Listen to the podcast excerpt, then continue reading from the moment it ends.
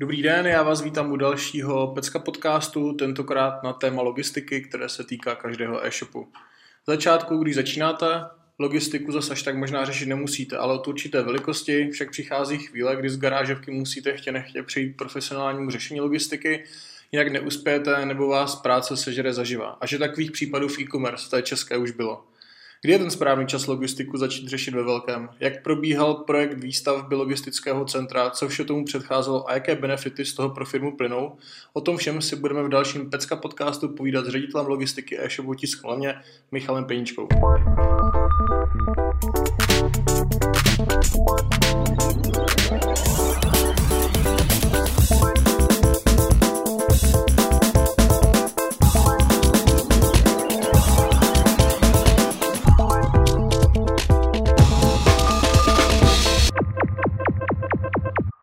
Den, Michale. Dobrý den. Hnedka na úvod bych se vás chtěl zeptat, ještě než začneme, tak jestli byste mohl tisknout levně jako firmu trošku představit, jak vznikla, kdy vznikla a trošku divákům, teda pardon, divákům, posluchačům popsat. Jasně. Uh, dobrý den všem posluchačům. Uh, co můžu říct o tisku levně?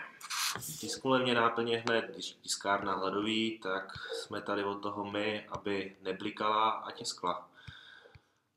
Prodáváme náplně do tiskárny, tiskárny a všechno, co je zapotřebí k tomu. No. A jak dlouho jste na trhu? V tuhle chvíli 21 let. A dokážete říct, co bylo impulzem pro vznik tisku levně? Vlastní potřeba jako u všech pořádných projektů. Mhm, jasně, děkuju. A všechno, čo, pardon, co všechno by si lidé měli představit pod pojmem logistika v současné době? Eh, prakticky cokoliv. Eh, Logistika začíná třeba u farmáře, Mhm. když pěstuje borůvky, potřebuje k tomu motiku, hnojivo, cokoliv, musí se to tam nějak dopravit, pak to nějak používá, pak má nějaký produkt, ten veze někam, zase logistika, tam to přebalej, dají tomu obal, změřej to, zvážej to, v, laboratoři, v laboratořích to, z- to ocejchujou, že to je zdravý, že to je bez Eček, s Ečkama, s Dčkama a tak dále. A pak to zase jede ke koncovému zákazníkovi. A zákazník si to v hypermarketu vybere, naloží to do auta, takže zase logistika Aha. a veze to do lednice. Takže vlastně logistika je všude. Super. Uh, vy jste zmínil i to, že vlastně tam je nějaký balení, to znamená do logistiky by měli lidi počítat prostě i packing. Všechno. Mhm. Super, děkuju. Uh, z vysoké si pamatuju poučku, že logistika je jeden ze strategických a klíčových faktorů, který ovlivňuje konkurenceschopnost firm. Uh, souhlasíte s tím? Nebo je to spíš jenom uh, vysokoškolský žvást? Eh, tak svět se strašně rychle mění. Na vysoké škole nás učili spoustu věcí, které v praxi neúplně funguje. Já bych skoro řekl, že dneska logistika je eh, ne konkurenční výhoda, ale je to potřeba, nutnost, mít to na špičkový úrovni je dneska standard. Mhm. Mhm. Fakt je to standard? Dneska už je to požadovaný od zákazníků jako standard. Mhm. A nenarážíte na to, že i když prostě děláte jako na standard, takže furt je to málo. Narážíme permanentně. Je to jedna z těch věcí, kterou vám uh, zákazníci vy- vytýkají jako firmě. Eh, vytýkají přímo ne, ale jako všude vzniká nějaká nespokojenost. Každý chce víc a víc, je to přirozená lidská touha. Takže i když vymyslíme modrý z nebe, tak za chvíli se najde někdo, kdo chce bledě modrou, kdo chce tmavě modrou a, a někdo by chtěl růžovou a jiný barvy. Mhm. Je to normální. Aha. To znamená, když bych to vzal kolem a kolem, tak eh, kromě té konkurenceschopnosti z pohledu logistiky, co ještě vlastně jsou ty klíčové faktory pro biznis v dnešní době, podle vás? Hmm, podle mě selský rozum. To jste řekl moc hezky. Já jsem včera měl v Praze přednášku, právě, která se týkala mar- uh, selského rozumu marketingu. Jo, že se to přeceňuje. tak to je, to je fajn. Uh, pojďme, pojďme dál. Uh, jak jste se vlastně vydostal k té logistice? Čirou náhodou. Já brácha vlastně k eh, tisknu levně nebo Penda SRO vzniklo na vysokoškolských kolejích před 21 lety pro vlastní potřebu, protože v té době na, na, v Čechách bylo asi 22 tiskáren a brácha jako vysokoškolák prostě čas od času potřeboval vytisknout nějakou seminárku a přišel na to, že když koupí 10 náplní, jednu si nechá, devět dál jich prodá, pro, tak je to zajímavá brigáda, postupně se to rozrůstalo. No, jak jsem bydlel na Strahově, taky jsem studoval ČVUT mm-hmm. a bydlel jsem na Strahově na Černo pro bráchu, jak jsem hold musel pracovat, abych si to odpracoval. Celý, celá firma byla v posteli, pak v peřiňáku ještě, pak u skříně, pak jsme tak nějak jako se to zvětšovalo, že ta první pobočka, která byla ve Strahovské posteli, to jsem nějakým způsobem podědil, takže logistiku jsem se učil hnedka od kraje, protože jsem vozil tonery náplně eh, v Krosně vždycky v, do Jíčína, z Paťohu, vždycky s obědem, s tím se mě ubalila babička, takže jako logistika od začátku. Jak ta firma rostla, tak přibývaly různé další starosti a logistika je vlastně všude, tak jsem tam taky Hezký. To je celkem hezký příběh, to je pomalu, pomalu na nějakou knížku nebo film. uh, vy jste to trošku načal, že vlastně se jako ty kompetence rozšiřují z pohledu té logistiky. Tak co by vlastně všechno měl být na starosti člověk, který je zodpovědný za logistiku? Jaký znalosti měl obsáhnout? No hlavně procesní znalosti, vědět, jak funguje biznis, proč tak funguje, co zákazníci vyžadují, ale taky, co vyžaduje firma to znamená, eh, jak má to balení vypadat, co v něm má být, eh, jakým způsobem se předává zákazníkovi, kdo ho předává, mm. z čeho se to ubaluje. Dneska je módní zelená vlna, takže ekovobaly, opakovaný packing, prostě ideálně v natura stylu všechno. Mm. Jenom to naťuknu, pak se tomu budeme věnovat ještě víc. Jde nějakým způsobem ovlivnit tu kvalitu toho předání toho balíku, myslím tím vlastně ve chvíli, kdy to přijde tomu dopravce tak vlastně jako, jaká je možnost vás jakoby firmy ovlivnit to, uh, nevyužívat, kdo to předá? Nevyužívat ty dopravce. Máme vlastní prodejní sítě, předávají to naši partneři obchodní mm-hmm. a združujeme balíky do jednoho, takže uh, je to ve větší efektivitě využívání logistiky, ale na konci je náš člověk, který to předává. To je super, to je super. Kolik má těch smluvně teďka poboček? 71 v tuhle chvíli. Mm-hmm to máte asi ve své branži největší síť vlastních prodejen. Mhm. A díky za odpověď. A tím, jak jste byl od eh, začátku v tisku levně, tak eh, asi na vás byl kladený pořád větší a větší, nebo byly kladený pořád větší a větší nároky. A už jenom z toho, jak jste rostli. Mě by zajímalo, kde jste vlastně bral inspiraci a know-how, protože předpokládám, že logistiku, když tak mě opravdu vystudovanou nemáte. Já jsem procesní inženýr. Uh, kde jsem bral know-how, já nevím, co to, co to znamená, know, uh, všude a nikde. Prostě musí mít člověk otevřenou mysl, oči, občas chodit na nějakou konferenci, nebejt línej, přečíst si knížku, já teda línej jsem, jako dyslektik nerad čtu, mm. ale strašně rád poslouchám podcasty, MP3 v autě, neposlouchám prakticky rádio, mám nazdílený různé věci, a furt někde něco poslouchám, koukám a mi otevřený oči. Dneska je třeba v té logistice je každý to potřebuje balit nějak, každý to potřebuje předat tomu mm. zákazníkovi, takže stačí si dvakrát, třikrát něco objednat na internetu u někoho jiného a koukat, jak to dělá on.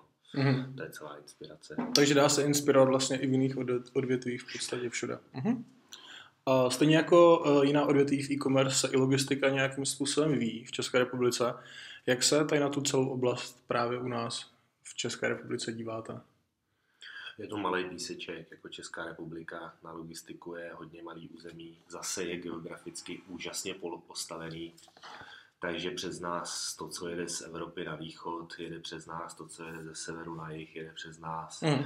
Jsme spíš taková transitní země v tomhle ohledu. Jo, podle toho taky ty české dálnice vypadají. bohužel všechno, ten náklad schodili z vlaku na silnice a teď je to hrozný, no. Jak je hezky, jak vlezli silničáři, tak je to ještě zábavnější. Takže proto jste dojel vlakem. A já jezdím vlakem zásadně, když můžu, tak vlakem. To jsme dva, já taky, taky se vyhýbám d jak můžu. Uh, co Peking obecně? Uh, jak tedy na tom v České republice? A ono, totiž, abych uh, přiblížil ten dotaz, nebo proč se ptám, ono v rámci marketingu nebo z pohledu online marketáku je to celkem dost diskutovaný téma, to, že Peking prodává a jaká je vlastně realita, nebo jestli je to jenom nafouknutá bublina? Hmm. Uh, můžu hodnotit jenom za sebe, jak to vidí Michal Pinička. Uh, já to vidím spíš jenom jako obalový a přepravní materiál, ne jako marketingový materiál. Mm-hmm. Pro mě, když už marketingový materiál, tak vevnitř. To znamená nějaká hezká vycpávka, letáček a něco, co překvapí toho zákazníka. Jo, Co by to mělo být třeba? Nemyslím tím vyteklý zboží, napnutý, ukradnutý a tak dále, jo, ale nějaký drobný dárek, pozornost. Mhm. Mnohdy stačí i obyčejný poděkování. Jo. To je podle mě marketing, který zákazník očekává. Záleží, co chce. Jo, chápu, že když si někdo koupí auto, tak očekává asi jiný dárek, jinou pozornost. Blbě se balí auto, teda jen tak mimochodem. uh, a ne, než když si kupuje, já nevím, třeba propisku, to je jedno. Jasně, rozumím. A když zůstaneme ještě u těch balíků, tak uh, já jsem na to měl dotaz uh, připravený trošku dál, ale tím, že jsme na to narazili, tak ho položím už nyní. A jak stanovit vlastně ten ideální rozměr té zásilky? Myslím tím, že vlastně velká zásilka umožní jakoby větší výplň, ale asi pravděpodobně bude potom dražší a pro vás jako v nákladech. Malá zásilka je sice levnější, ale neumožní takovou výplň. A Narážím tedy na to, že někdo vlastně se snaží, aby ty balíky byly co nejmenší za každou cenu a je to na úkor toho ochrany zboží, pomocí třeba folie a tak dále. Někdo naopak raději bude posílat velký balíky, které budou úplně přeplněný v podstatě výplněma. Kde, kde je ten střed, nebo jak, jak se to dá stanovit? Bl- Blbě. každý, každý předmět, každá věc je unikátní na přepravu. Jo, Mhm. Když to vezmu z našeho oboru, máme malé kazety, které jsou velikosti cigaret, cigaretové krabičky, eh, maximálně krabice od bot pro představu. Mhm. Je to relativně lehký, malý, no ale někdo si k tomu objedná 6 balíků papíru, jo, takže na to nejde vymyslet univerzální obal. Rozumím, To se jasně. musí, ten, eh, kdo je na té expedici, kdo to balí, musí mít prostě hlavu a vědět, jak to zabalit, aby když ten dopravce s tím náhodou bouchne, nebo když to překládají, tak aby se to zboží mezi sebou navzájem nepoškodilo. Mhm, mhm. No, pro mě osobně je takový ten, kdo to dělá velmi dobře a je pro mě velkou inspirací je IKEA. Mhm. Ty mají složený nábytek a zatímco jsem vždycky od nich kupoval něco, stůl, skříň, tak tam nebyl pomalu milimetr nevyužitého prostoru a bylo to zabalené takovým způsobem, že jsem s tím mohl bouchat relativně bezohledně a stejně se tomu vnitřku nic nestalo. Mhm, mhm, rozumím. To znamená, máte třeba nějaký proces na to, jak to skládat, nebo to fakt prostě máte krabice a do toho to ten dotyčný člověk musí nějakým způsobem naskládat. Tomu říkáme Tetris, ano. Takže v tomhle úspěšnější předpokládám starší nebo střední generace. Eh, to je, kdo si rád hraje a chce to kreativitu, chce to občas trpělivost. Jednou jsme mezi zaměstnancem dělali soutěž, že jsme zkoušeli, kdo naskládá efektivněji do velké krabice 26 malých krabiček. Mhm. Eh, Povedlo se to jenom třem lidem a všichni tři pracovali ve skladu. Všichni ostatní prohlásili, že to tam prostě zabali do té krabice, nejde, že je moc malá. Jasně, takže... Šlo to tam a ještě se tam čtyři vešly, ještě tam byla rezerva. Mhm. Jak těžký je sehnat takovýhle dobrýho člověka prostě na logistiku nebo do toho skladu? Strašně, jako dneska všude každý sedí u počítače, skáče z tabulky do tabulky, umí perfektně dělat prezentace, YouTube a další prostě věci, ale aby Hmm. někdo něco vzal rukama eh, a mělo to nějakou hlavu, patu a selský rozum, štávní kulturu, tak to je těžší a těžší. Naprosto rozumím. A co teda děláte pro to, abyste byli schopni přijmout jako kvalitního zaměstnance? Nebo přijímáte jako nepsaný list papíru a počítáte s tím, že si ho, že si ho zaškolíte? Co děláme pro to? Všechno možný, občas i nemožný. Prostě všechno. Můžete to zkus, zkusit trošku přiblížit? Nejmladší náš zaměstnanec je, a teď abych neurazil 21, mám dojem, nejstarší je 70. Mhm. Máme jako, jako velkou škálu.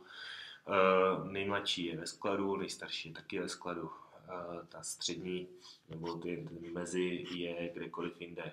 Uh, ať už to jsou operátorky, prodavači, prostě máme Mhm. velký spektrum. Jde o to, že práce musí být trošku zábava, být trošku unikátní, být jiný uh, mít velký spektrum, prostě, aby člověk podporoval kreativitu, hravost, ale přitom, aby měl nějakou zodpovědnost, aby to mělo výsledky a nějaký, nějaký smysl. Hmm, to jste podle mě řekl dost dobře. Pojďme, pojďme trošku blíž k té logistice jako takové. Co by měla obnášet logistika malého e-shopu? Když zapátráte třeba v paměti, jak to bylo třeba u vás, nebo kde vidíte prostě to, co by měl ten e-shop mít. Malý e-shop.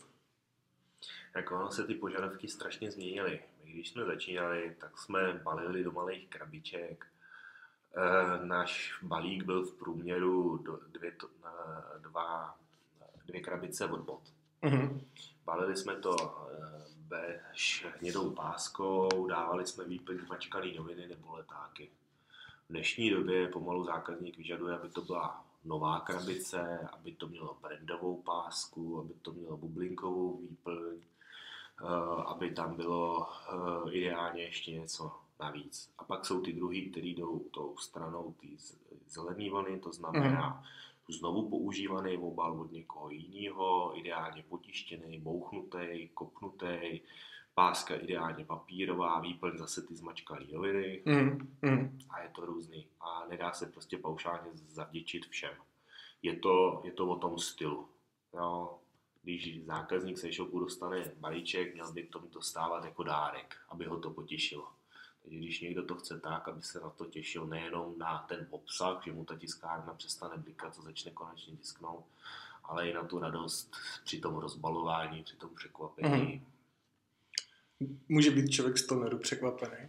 Jasně, Jo. já jsem překvapený furt ze všeho. To je Super. právě o tom umět si to užívat, ty drobnosti. Jdeme na to jako samozřejmost. Mhm. My tady máme, že samozřejmost, že když si objedná toner, tak do 24 hodin ho máme na stole.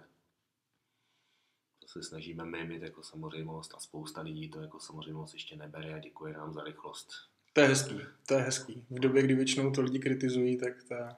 Zvlášť v České republice si myslím, že těch pochval jako je poskrovnu oproti jako... Právě o to víc jich vážím.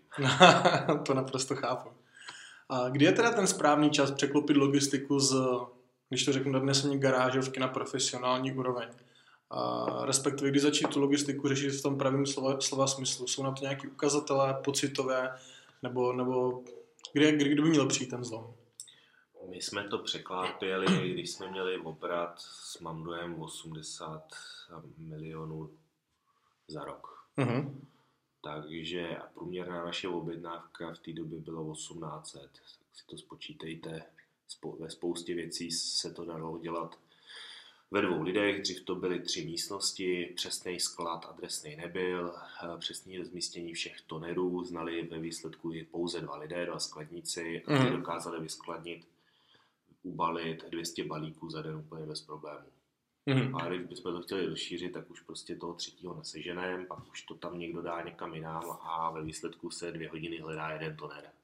Z toho, co říkáte, tam byla obrovská fixace na ty dva skladníky. Tím bylo, no. To znamená, kdyby dal výpověď jeden z nich, tak je to velký problém. Ano, to by bylo. Likvidační? Ne, To ne.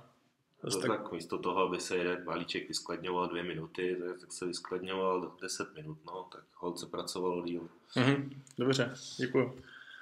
A jaké možnosti má středně velký e-shop z pohledu logistiky, který nemá peníze na vlastní sofistikované řešení v dnešní době?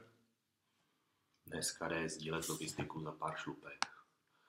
Když znamená sdílený sklady. sdílený sklady, sdílený služby, dneska je sdílení asi, asi ta cesta pro ty menší, aby si začali věnovat s, svýmu zboží zdáctví, popiskám, já nevím, to, eh, sociálním sítím, aby prodávali. Mhm. Základem je prodávat.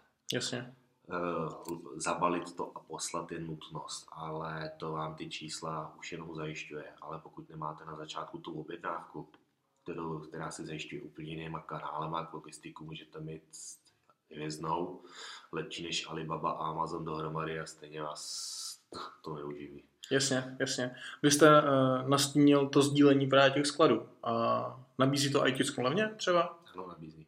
A uh, kolik máte třeba klientů v takovémhle, z, z tohohle pohledu?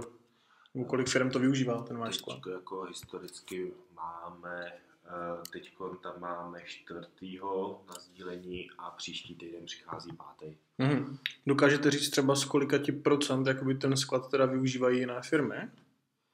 Jako náš, Mhm, jako váš. Uh, už to bude asi jedna třetina na plochu, uh, záleží, z- co se porovnává, jestli to je plocha, lidská síla, Mhm. výtěžnost na balík, počet balíků a tak. Jo. Myslel jsem plochu teďka aktuálně. no, na plochu asi jedna třetina. chvíli. mhm. A teda na výtěžnost balíku, když teda budeme pokračovat v tématu. Uh, to je míň.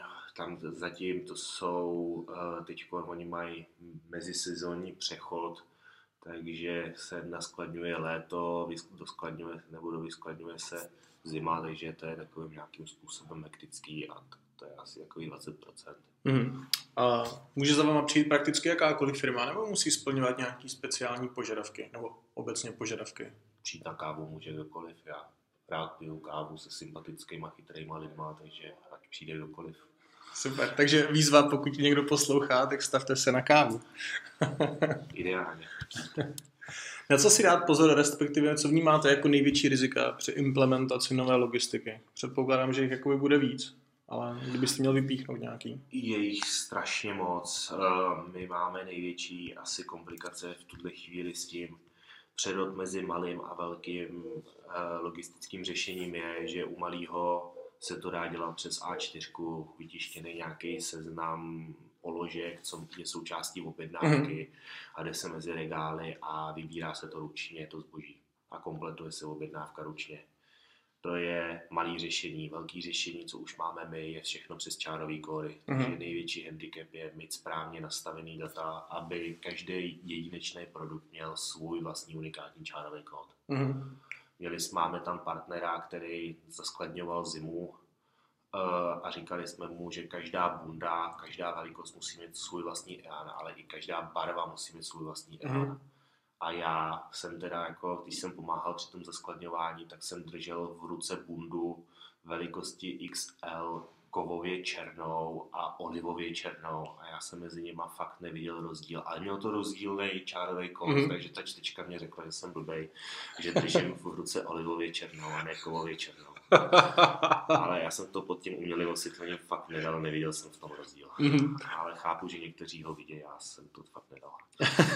Takže největší jako handicap eh, je, že většinou ty malí neřeší čárový kódy, mm-hmm. neřeší označení, spousta produktů nemá ty čárové kódy, ale bez nich prostě už se to na ty větší úrovni dělat nedá. Mm-hmm. Stane se vám třeba, že fakt jako ne, nemůžete nějakou zásilku nebo ten produkt v tom skladu najít? Jak stává se to ještě na téhle úrovni? Jo, stává, tak uh, občas něco vypadne z toho regálu, jsou třeba igelitové pitlíky, které jsou na sobě oni kloužou, takže ráno se přijde do práce a v cestičce leží prostě uh, zabalená bunda a teď nevíte, jestli vypadla z třetího regálu, z třetí police nebo z páté police, to jako občas to přepadne někam jinam. Jinak my máme v tuhle chvíli chybovost eh, na vyskladnění nějaký dvě promile, takže eh, si myslím, že jsme na slušných číslech a už jsme rezignovali na nějaký zlepšení, protože už asi nikam v tuhle chvíli. to jsem měl tady právě jako jeden z dotazů, jestli je kam ještě vlastně z vašeho pohledu logistice růst. No. Jo, tak určitě. Jako my jsme v tuhle chvíli, uh, by se dalo říct, zakonzervovaný na tonerech, to znamená, jen, unikátní zboží je jedno, uh, jak je ta krabička, má nějakou velikost bod cigaret, má na sobě unikátní čárový kód, unikátní obsah, ale zvenku jinak je úplně stejná, všechny jsou stejný. Mm-hmm. A to je náš handicap v tom, že když si někdo objedná paletu, tak trošku, trošku nám s tím jako ne zavaří, ale my se musíme na tím trošku zamyslet, protože jsme zvyklí balit menší zásilky, různě tvarově. Jo. Teď máme partnera, který má uh, právě oblečení zimní, tak to se balí taky trošku jinak.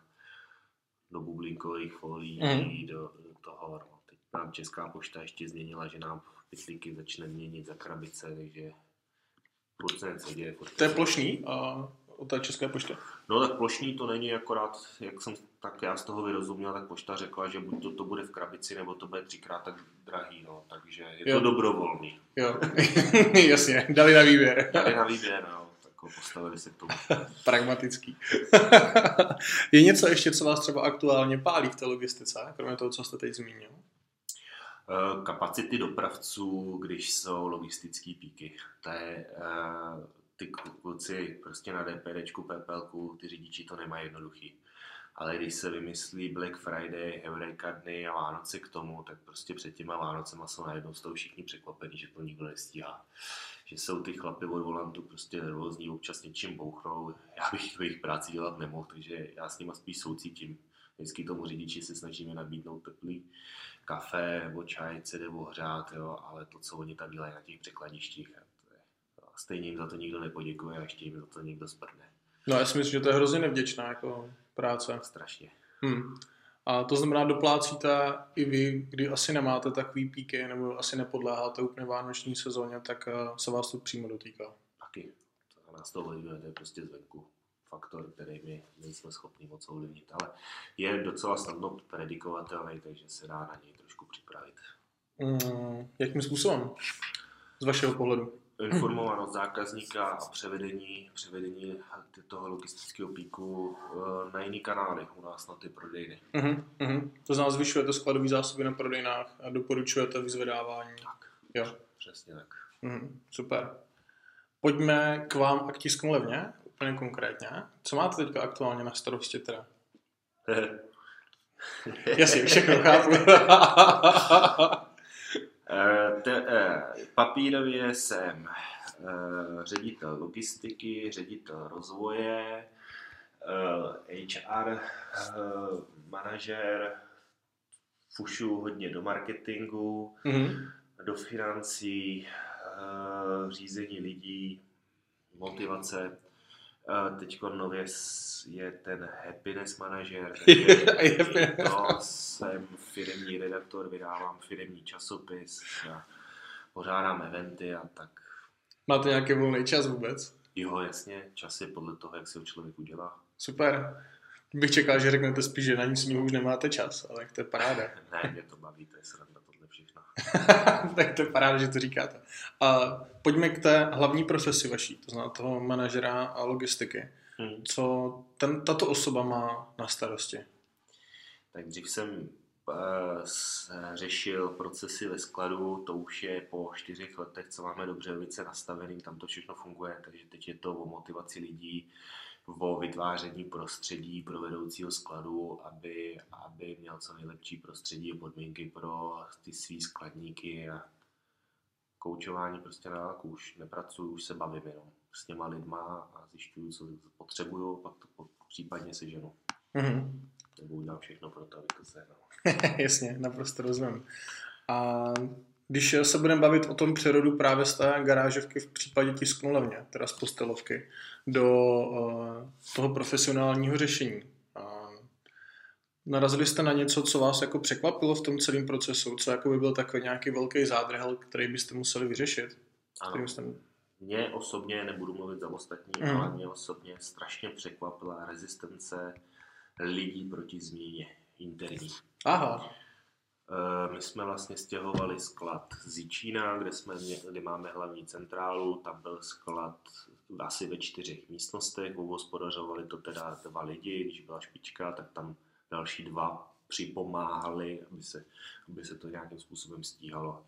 mhm. Tři roky jsme se odhodlávali, jestli půjdeme do sdílené logistiky s někým do nějakého outsourcingu, nebo jestli půjdeme vlastní cestou. Chtěli jsme jít blíž logistickým centrum, p- protože Jičín je chtě nechtě prostě hodinu a půl v dojezdové vzdálenosti od nejlep, nejbližšího PPL centra nebo Mhm. PP nebo České pošty. Takže jsme se přesunuli do Dobřejovic, což je kousíček pod Prahou.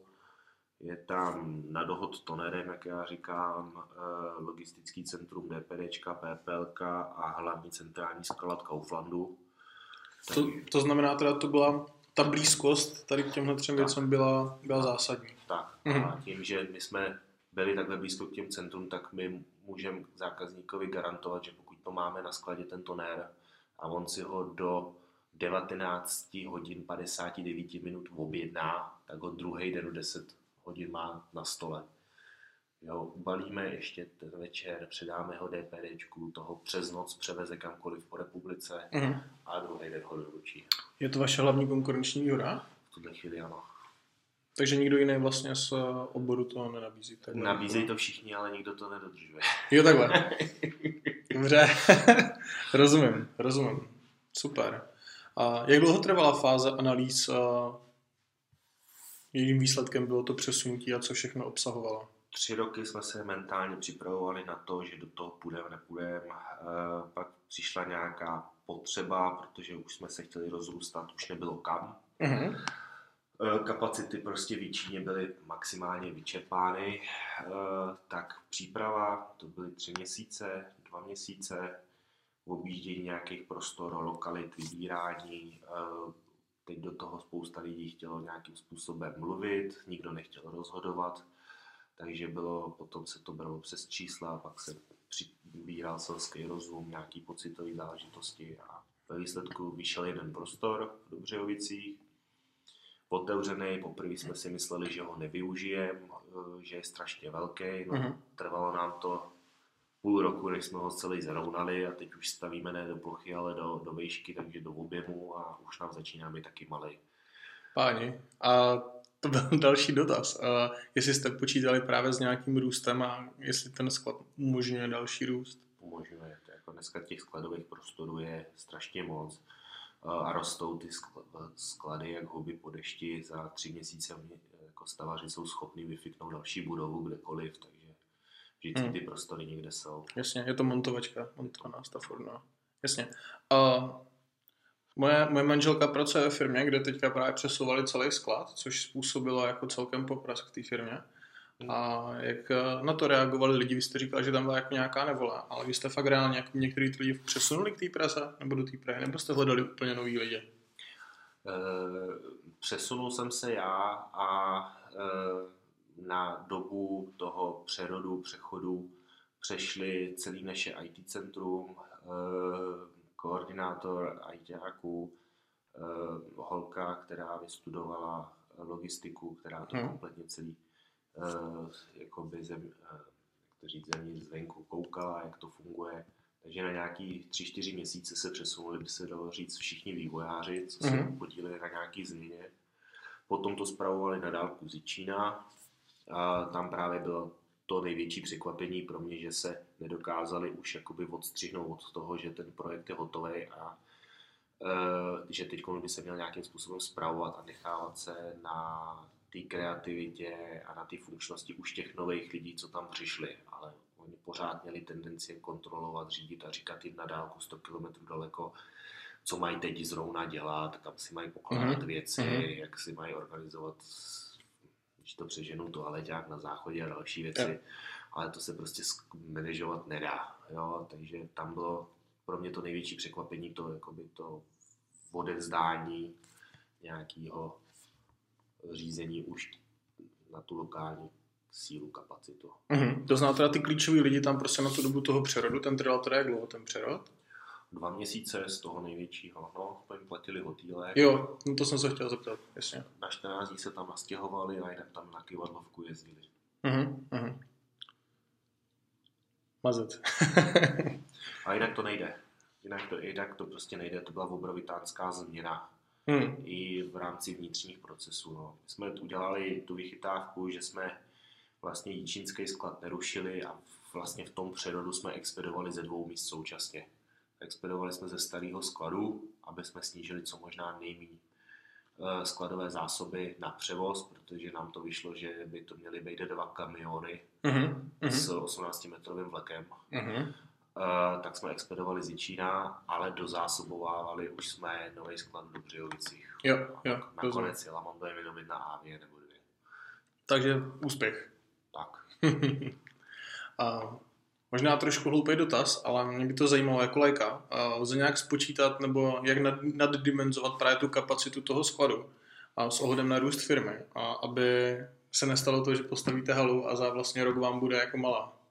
Protože vím, že se to v několika případech jako na... I nám se to stalo. My jsme si v Číně eh, koupili nebytový prostor v novostavbě a než tu novostavbu dostavili, tak jsme byli třikrát tak velký než ten nebytový prostor.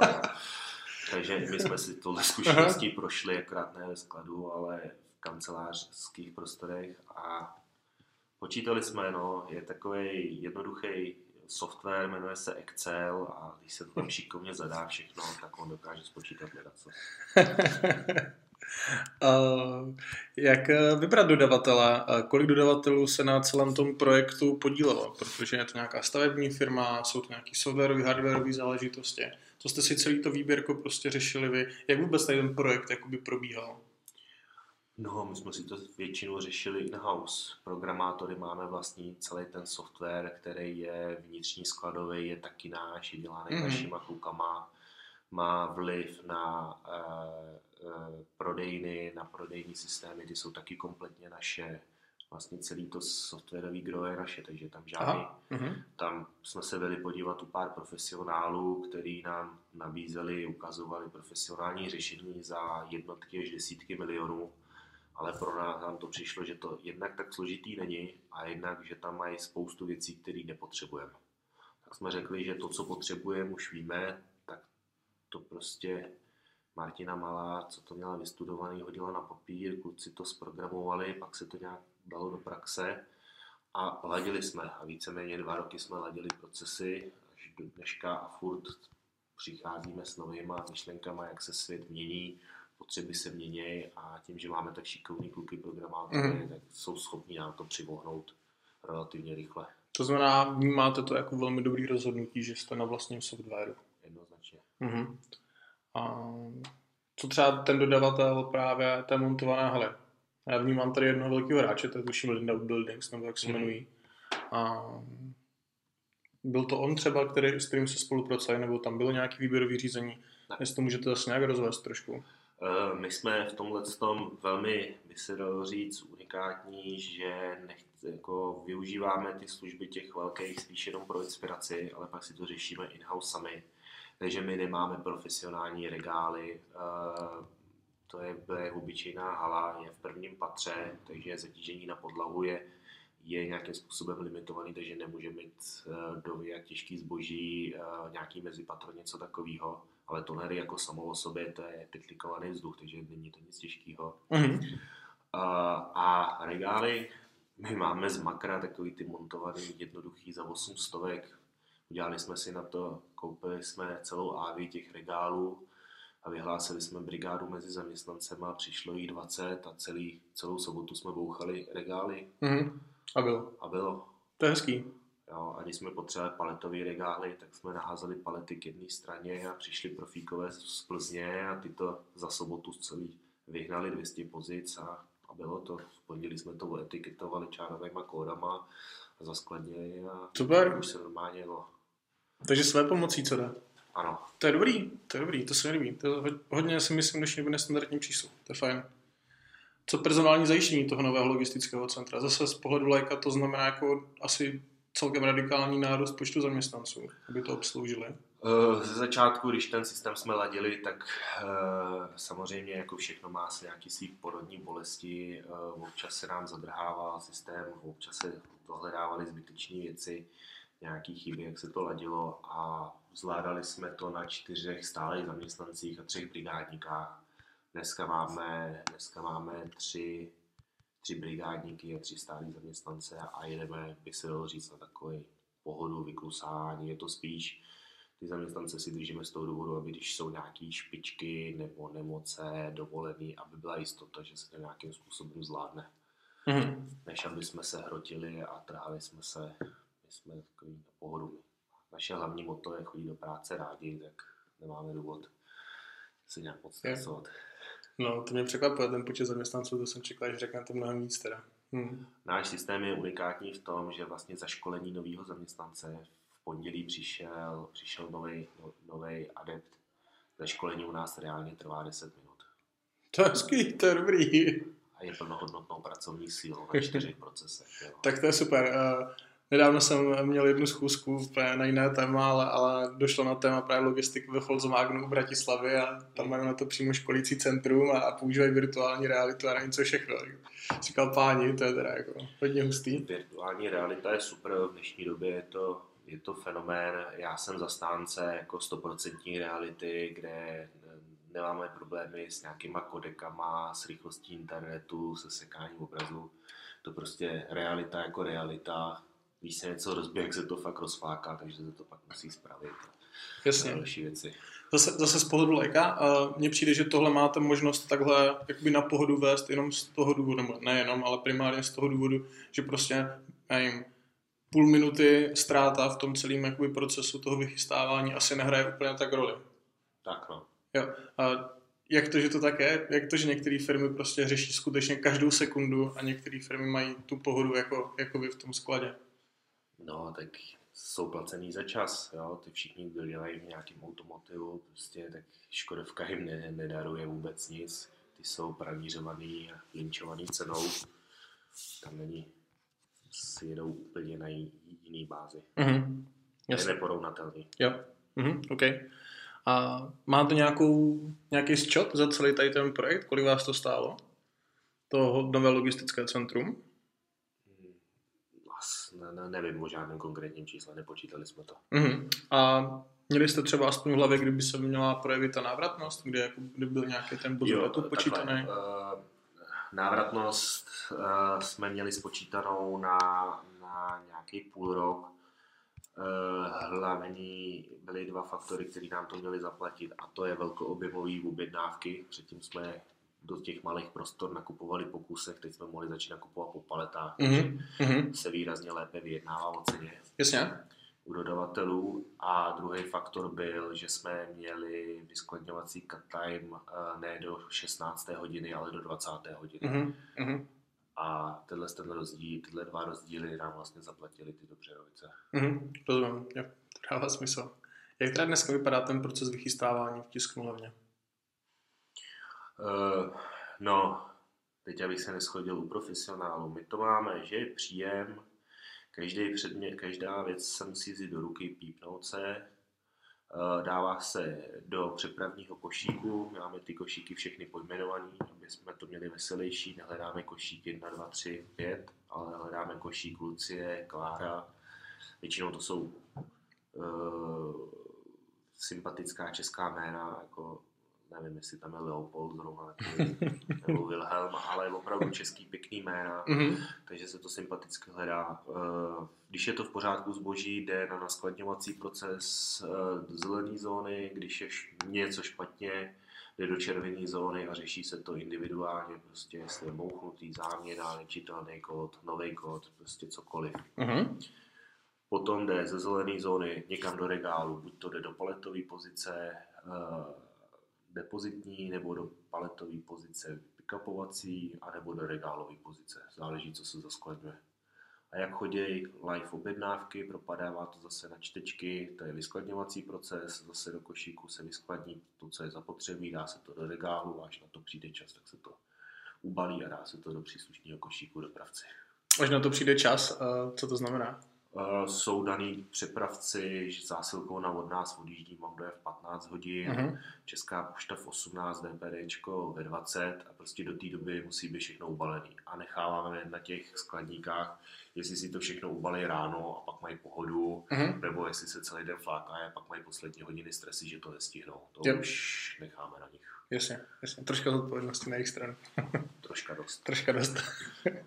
Dokážete říct, eh, jaká byla chybovost před? Uh, vy jste zmínil, jaká je teďka zhruba? Uh, předtím jsme měli chybovost, no záleží, kdo tam pracoval. Když to bylo bez čárových kódů ještě na Jičně, tak uh, jedna naše zaměstnankyně měla chybovost, mám dojem 10%. Tak tam jsme poprvé vyvinuli nějakou kontrolu přes čárové kódy, což nebylo úplně, úplně dokonalý, ale chybovost se nám zmenšila na nějaký 2%. Mhm. Uh, pak když tam ta zaměstnankyně odešla, byly tam ty profesionální dvě skladnice, tak byla okolo 1%. No, teď se pohybujeme v promilích. Super. To je krásný číslo teda. To si myslím, že je fakt na standard. No, tak máme 100 milionů obrat, vlastně všechny zásoby protečou přes ten sklad a teď jsme měli celou velkou inventuru, kdy jsme Mhm. v sobotu pípali a měli jsme, měli jsme uh, rozdíl, different v jednotkách 10 tisíc, jo, takže Mhm. Mhm. Rozumím. v porovnání opravdu, ale, ale ještě to byly spíš takový záměny, že jsme si sami udělali bordel v reklamačním skladu. Jo. Dá se stanovit uh, potom ještě ten rozdíl, o kolik se zkrátila doba uh, právě v té dodávce? To znamená, jste říkal, že vlastně teďka, když do, do nějaké doby člověk objedná, druhý den v 10 to může mít na prodejně. Jak to bylo předtím? Uh, nevím přesně čísla z hlavy, ale typnu si, že, že jsme to zkrátili minimálně o jeden den k Mhm. dodání k zákazníkovi. Mhm. Mhm. Super. Minimálně, možná o víc. Tak, vy jste zmínil pár zajímavých čísel teďka. Mohl byste ještě nějak přidat, který se pojí právě s tou logistikou tisknu levně? Ne, jaký vás konkrétně zajímají. Od eh, třeba doby, fakt jak dlouho trvá vychystat tu jednu eh, zásilku a zmínili jsme tu chybovost, takže to ne. Možná, možná to, jak dlouho trvá vychystat tu jednu zásilku. Standardní, nemyslím nějakou velkou obchodní takového. Uh, bude to v jednotkách minut, záleží, záleží na velikosti, ale ty procesy jsou uh, volitelné na základě toho, co má větší prioritu a určují si to sami skladníci nebo vedoucí skladu. Je tam nějaká předpřipravená uh, priorit, prior, prostě připravenost uh, těch procesů, kde, který je důležitější, který ne, ale víceméně si to rozhodou oni. Takže jako plošně říct, jak dlouho to trvá, od příjmu dvě minuty, tři mm. minuty max. Mm. Mně napadla ještě jedna otázka, související s tím, že vlastně ten sklad využívají i jiné firmy. Mm-hmm. A oni mají vlastně svoje zaměstnance. Ne, naše. Vaše. To znamená, oni, ti vaše víjou, že v ten den mají stihnout prostě objednávku proti smlouvě a zároveň pro ty ostatní firmy. Přesně tak. A je nutné, aby vlastně ty firmy, které třeba v tom skladu mají ten sdílený prostor, měly ty stejné jako dodavat, uh, převozce uh, jako vy, nebo je to vlastně jako jedno? Jde mě o to, že vlastně jste říkal, že ta utisknu hlavně musí být ty uh, objednávky nachystané prostě do nějakého času, kdy si to jako, kdy je tam ten pick-up uh, a jestli to, ty, jestli to ovlivňuje i ty ostatní firmy. Mm, ne, ty ostatní firmy negarantují zákazníkovi, když si to objedná ten den do nějakého mm-hmm. času, že mu to druhý den přijde. Jo, my, to, jasně. my to garantujeme. Jo, rozumím, takže to je ten zásadní rozdíl. Okay. A Pracujete nějak na další optimalizaci toho ideálního využití prostoru, ještěrek, lidí, a, nebo případně používáte nějaký a, ty RTLSAčka, Real Time Location systémy. A, dává to u vás třeba smysl v téhle velikosti? Podle mě jako takhle až sofistikovaný systém ne. Mm-hmm. Jo, co představil teď Amazon, že skladník je takový na půl kyborg, že má braille, čtečku má integrovanou v palci a ve víčku. To je ne, pro mě trošku velký science fiction v našem poměru. Jasně, jasně. Ono a je asi i u toho Amazonu, to je furt hudba trošku budoucnosti, ne? To, to, nebylo, to není ještě rád, nebo, nebo je? Eh, na těch velkých logistických centrech prej už jo, jo mm-hmm. ale co já vím, co dokáže jejich propagace a co je realita. Jasně. Zatím lidi, co prošli naším skladem a měli nějakou zkušenost se skladem Amazonu, tak nebyli uh, moc nadšený a byli, byli relativně rádi, že už tam nejsou. No. Hmm. Pojďme ještě teda jednou zhrnout to, proč vnímáte logistiku jako konkurenční výhodu. Já ji nevnímám jako konkurenční výhodu, já ji vnímám jako samozřejmost. Mm-hmm. Je to strašně důležité, když se zákazníkovi slíbí, že něco máme skladem a že to druhý den mu doručíme, tak máme udělat všechno pro to, aby to tak bylo i když je tam část procesu, která není závislá úplně na nás, to jsou ty dopravci. Jo, ale všechno se dá nějak vykomunikovat a je to o té energii, kterou zákazník vidí, kterou děláme pro to, aby jsme uh, jeho objednávku vyřídili. Holce nedá vždycky všechno stihnout, ale je to o komunikaci, o přístupu, o, nějak, mm-hmm. o nějakým prostě lidskosti. Jo. Děkuju.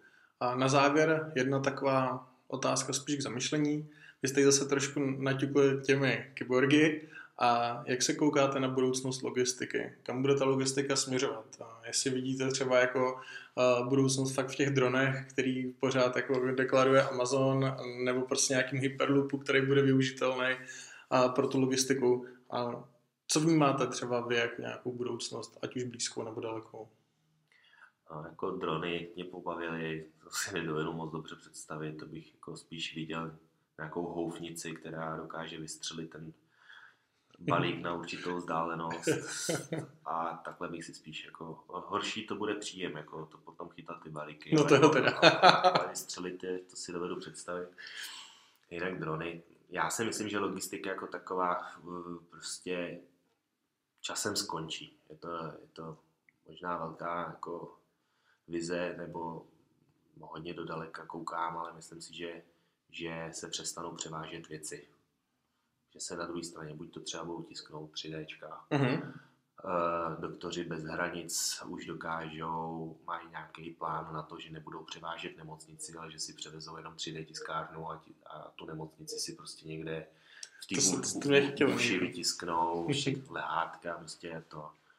Uh, potom už se vymýšlejí technologie, že se nebude cestovat uh, třeba jabka ze sadů, nebudou cestovat do moštárny, ale moštárna prostě přiletí do prostředka sadu, tam se vyrobí jabka, uh, teda z jablek se vyrobí mošt a když skončí na té polokouli prostě sezóna, tak se továrna převeze na druhou mm. polokouli a, a bude to automatizovaný, bude to bez lidí, bude to, jo. McDonald už taky přemýšlí, že bude svý jednotky převážet uh, vzducholodí prostě na různé místa, jak se bude dařit, nebude dařit. Takže podle mě logistika v tom drobném, jako ji máme dneska, co nás dneska jako vytěžuje, skončí. Jo, a já doufám, že to tak bude co nejdřív, protože mě to logicky nedává, proč je levnější uh, kupovat španělský rajčata než český rajčata. Mm-hmm. Jasně. Jak je možný, že prostě když si koupím auto, tak přijdu na to, že bylo smontovaný v Maďarsku, předmontovaný ve Francii, ale všechny součástky jsou z Číny a je prostě to, to pro mě nelogický. Těžko to pochopit, jako chápu převáží si spousta věcí a podle mě mnohokrát zbytečně. To je asi, to je asi ale hudba daleký budoucnosti. Já doufám, že ne. co se týká toho balení, jako mým snem, opakuju, je IKEA uh-huh. prostě balit ekonomicky tak, aby se to převáželo co nejmí a když, tak aby to zabíralo co možná nejméně místa. Takže třeba výplň doufám taky časem, že absolutně skončí, že vlastně výplň bude udělat ty unikátní tvarové krabice, mm-hmm. a že to prostě bude. Super. Tak máme skoro hodinku povídání za sebou a já vám děkuji za účast. Bylo to podle mě hodně zajímavý, primárně pro lidi, kteří tenhle podcast poslouchají, protože oni sice dělají marketing, ale moc nevidí vlastně to, co je, to, co je zatím. Třeba právě ta logistika. Takže ještě jednou děkuji. Děkuji. A s váma se posluchači loučím pro tentokrát a budu se těšit u dalšího podcastu. Ahoj.